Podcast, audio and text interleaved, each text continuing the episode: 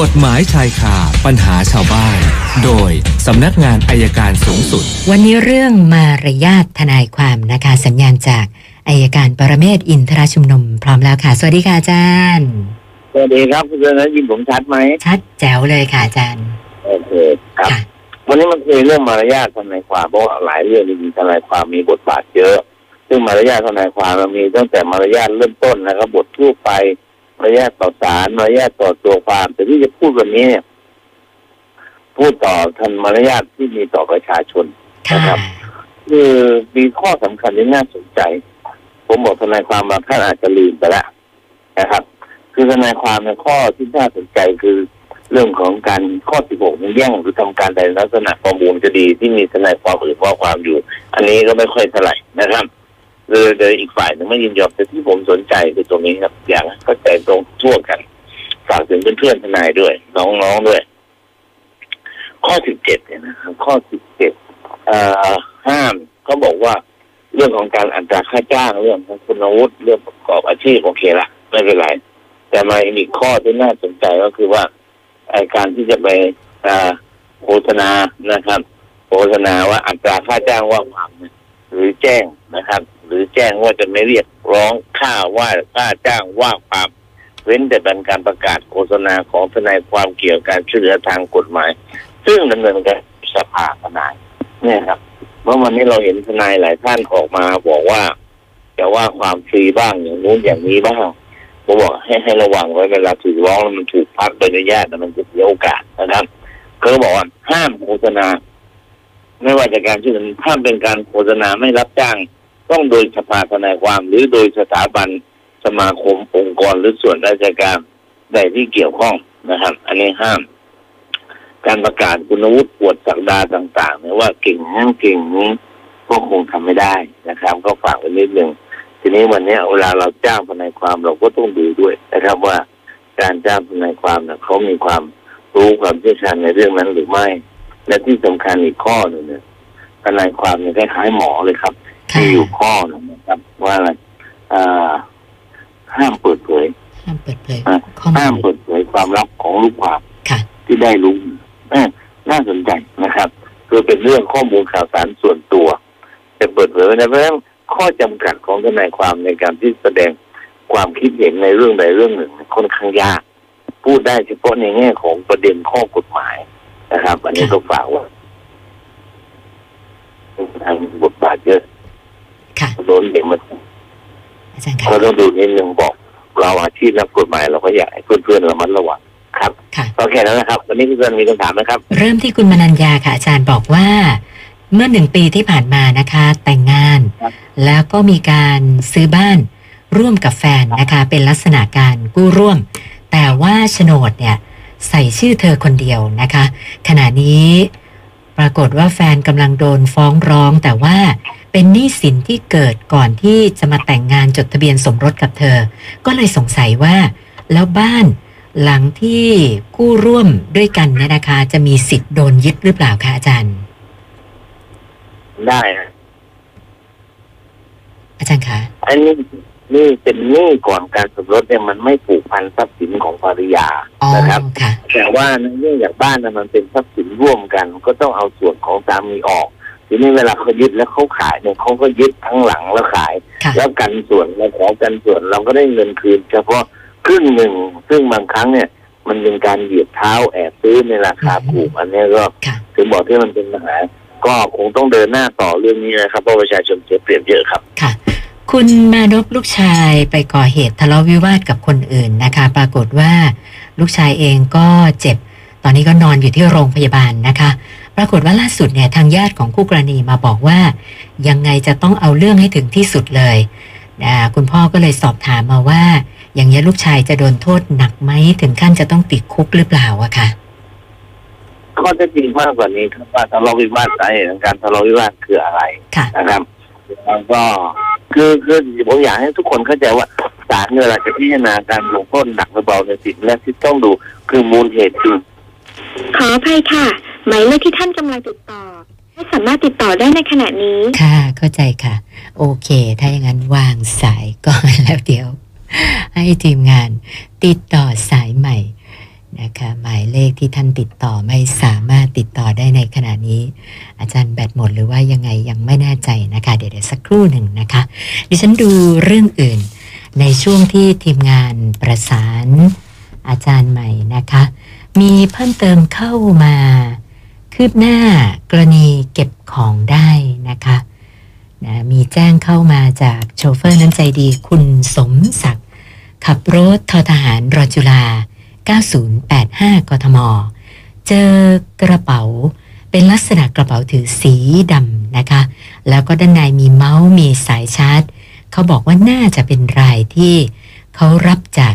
แมคโครสีนักคริน ไปส่งที่เทพารักษ์แต่ก็หลายวันแล้ว ล่าสุดนะวันนี้เช็คดูในกระเป๋าอ้าวเจอ เบอร์โทรศัพท์ ก็เลยลองโทรไป เป็นเบอร์ของเจ้าของนะคะ ก็เลยนัดเอาไปคืนนะคะที่สายใหม่ซอย 34 คืนข้าวของให้เจ้าของก็เรียบร้อยแล้วก็ฝากเข้ามา เป็นข้อมูลทางสวพ91ด้วยค่ะ เอาล่ะทีมงานบอกสัญญาณอาจารย์มาใหม่แล้วนะคะ อาจารย์ขาครับผมค่ะเออ ค่ะคือการลงโทษของศาลนะครับ ก็ดูก่อนมูลเหตุจูงใจ ว่าสาเหตุที่ไปกระทำความผิดเนี่ยเพราะอะไรประการที่หนึ่งค่ะประการที่สองพฤติกรรมของการกระทำมีความรุนแรงหรือไม่นะครับ อันที่สามความสัมพันธ์ฉันพี่น้องสามตัวด้วยกัน ถ้ากระทำต่อผู้อุปการีเนี่ยมันก็จะหนักขึ้น เพราะฉะนั้นต้องรู้ข้อเท็จจริงก่อนว่าเขาไปทำอะไรและเจ็บหนักขนาดไหนนะครับเพราะถ้าเราไม่ได้เป็นผู้ก่อเนี่ยโอกาสที่ลดลดโทษลดน้อยลงเนี่ย ก็เยอะ แต่เพราะแต่เนื่องจากว่าเราไปสมัครใจวิวาทหรือเปล่า ต้องดูรายละเอียดอีกเยอะครับผมค่ะ คุณยงยุทธนะคะบอกว่ามีไฟแนนซ์โทรมาแจ้งเขาเกี่ยวกับเรื่องการค้างค่างวด คือเขาเนี่ยไม่ได้ผ่อนมาสองงวดติดต่อ แล้วเจ้าหน้าที่ไฟแนนซ์ที่โทรมาบอกว่า คุณรีบชำระเลยนะ ถ้าไม่ชำระเนี่ย เดี๋ยวทางไฟแนนซ์จะระงงับทั้งทะเบียนรถพรบประกัน ก็เลยสงสัยว่าเอ๊ะ ค้างสองงวดทำกันอย่างนี้ได้หรือเปล่าล่ะคะอาจารย์ ไม่ไม่ได้หรอกครับไม่ได้รถก็ต้องต่อทะเบียนอยู่แล้วค่ะ ยิ่งจะเป็นรถของไฟแนนซ์ไฟแนนซ์ก็ต้องต่อทะเบียน ถ้าไม่ต่อทะเบียนไฟแนนซ์ก็โดนปรับครับค่ะดังนั้นเขาต้องต่อในการที่เขาเตือนมาสองงวดเนี่ยก็ต้องขอบคุณเพราะมันสองงวดติดต่อกันอะไรเงี้ยอย่าให้ถึงสามงวด ค่ะ ไอ้ที่พูดมามันเป็นลักษณะเป็นการขู่จะมากกว่าอืมนะครับ แต่ว่าค่ะ เราก็พยายามหาทางชำระก่อนอย่าให้มันถึงสามงวดก็พอครับ ค่ะ คุณมงคลทำประกันชีวิตไว้ ตอนทำก็ยังไม่รู้จะระบุใครเป็นผู้รับ ประโยชน์นะคะนะก็เลยอยากจะครับทราบว่านี่ถ้าเกิดเสียชีวิตปุบปับกระทันหันเนี่ยนะมีภรรยาที่อยู่ด้วยกันแบบไม่ได้จดทะเบียนสมรสนะคะเขาจะสามารถขอเป็นผู้รับประโยชน์เงินก้อนนี้ได้ไหมคะอาจารย์หมอเป็นผู้รับประโยชน์ใครก็ได้ให้ผมก็ได้ให้คุณสุนันท์ก็ได้ค่ะนะครับคือขอได้รีบไปขอเลยว่าจะให้ใครค่ะแต่ถ้าไม่ขอถ้าไม่ระบุผู้รับผลประโยชน์ไว้นะครับค่ะก็จะกลายเป็นผู้ที่ได้รับมรดกครับ อ๋อค่ะ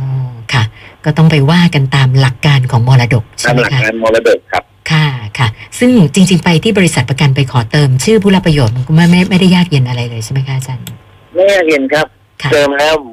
เกิดเปลี่ยนใจก็ไปขอเปลี่ยนได้ครับได้อีกนะคะ ท่านต่อไปคุณคมสันนะบอกว่า ข้างบ้าน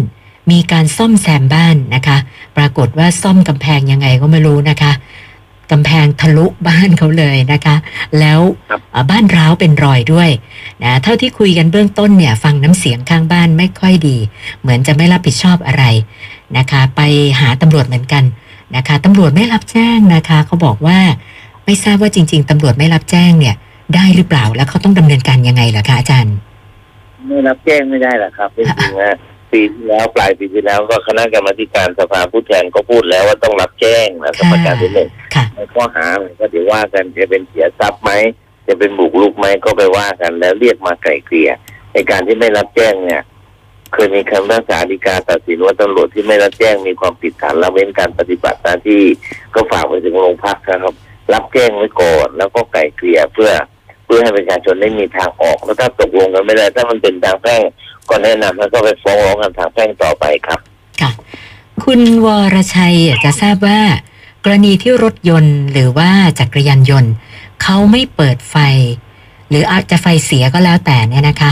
นะแล้วเป็นช่วงเวลากลางคืนนะคะ สมมติถ้าเกิดอุบัติเหตุ รถอื่นไปชนท้ายเนี่ย แบบเนี้ยใครจะเป็นฝ่ายผิดฝ่ายถูกโทษจะเป็นยังไงอะคะอาจารย์คือคือถามว่าใครจะเป็นฝ่ายผิดฝ่ายถูกเนี่ยผมก็ต้องบอกดูว่าเราเห็นไหม ถ้าเราเห็นน่ะแล้วเรายังดันไปขับชนเขาอันนี้เราก็ผิดนะครับ แต่ถ้าเราไม่เห็นว่าเขาปิดไฟ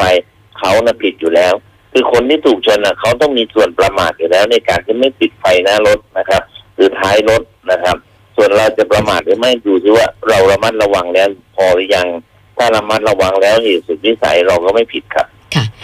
คุณนิยดาสอบถามเรื่องครูจุ๋มที่สารศาสตร์นะคะ ก่อนหน้านี้ที่มีการครับแจ้งความผู้ปกครองแล้วก็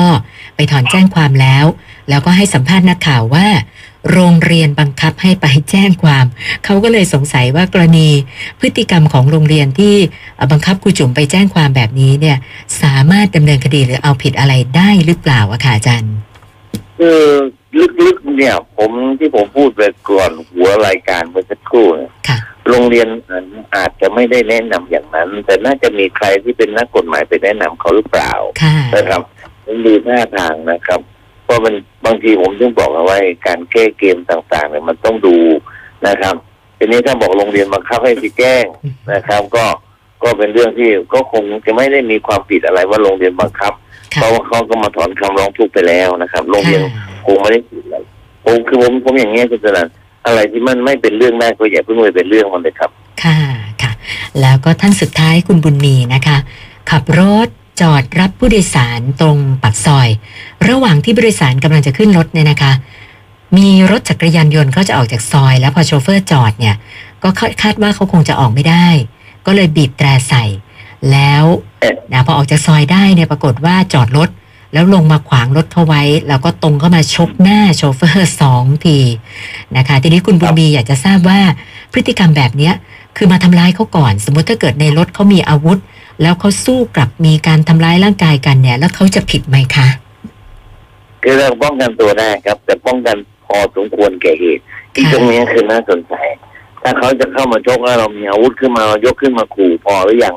ถ้าเขายังไม่พอเขาจะเข้ามาเขาอยากจะลองเราจะใช้อาวุธนั้นทำร้ายเขาไป ให้เขาหยุดการทำร้ายเรา อย่างนี้เราไม่ผิดครับค่ะแต่ถ้าสมมติเราชักอาวุธมาแล้วเขาเข้ามาแล้วเราทำร้ายจนเขาหยุดแล้วเราตีซ้ำ อันนั้นจะเป็นข้อหาที่เราเป็นความผิดครับ ค่ะ เมื่อวานนี้ค้างไว้ 1,140 วันนี้เพิ่มมาอีก 8 เป็น 1,148 คำถามแล้วค่ะอาจารย์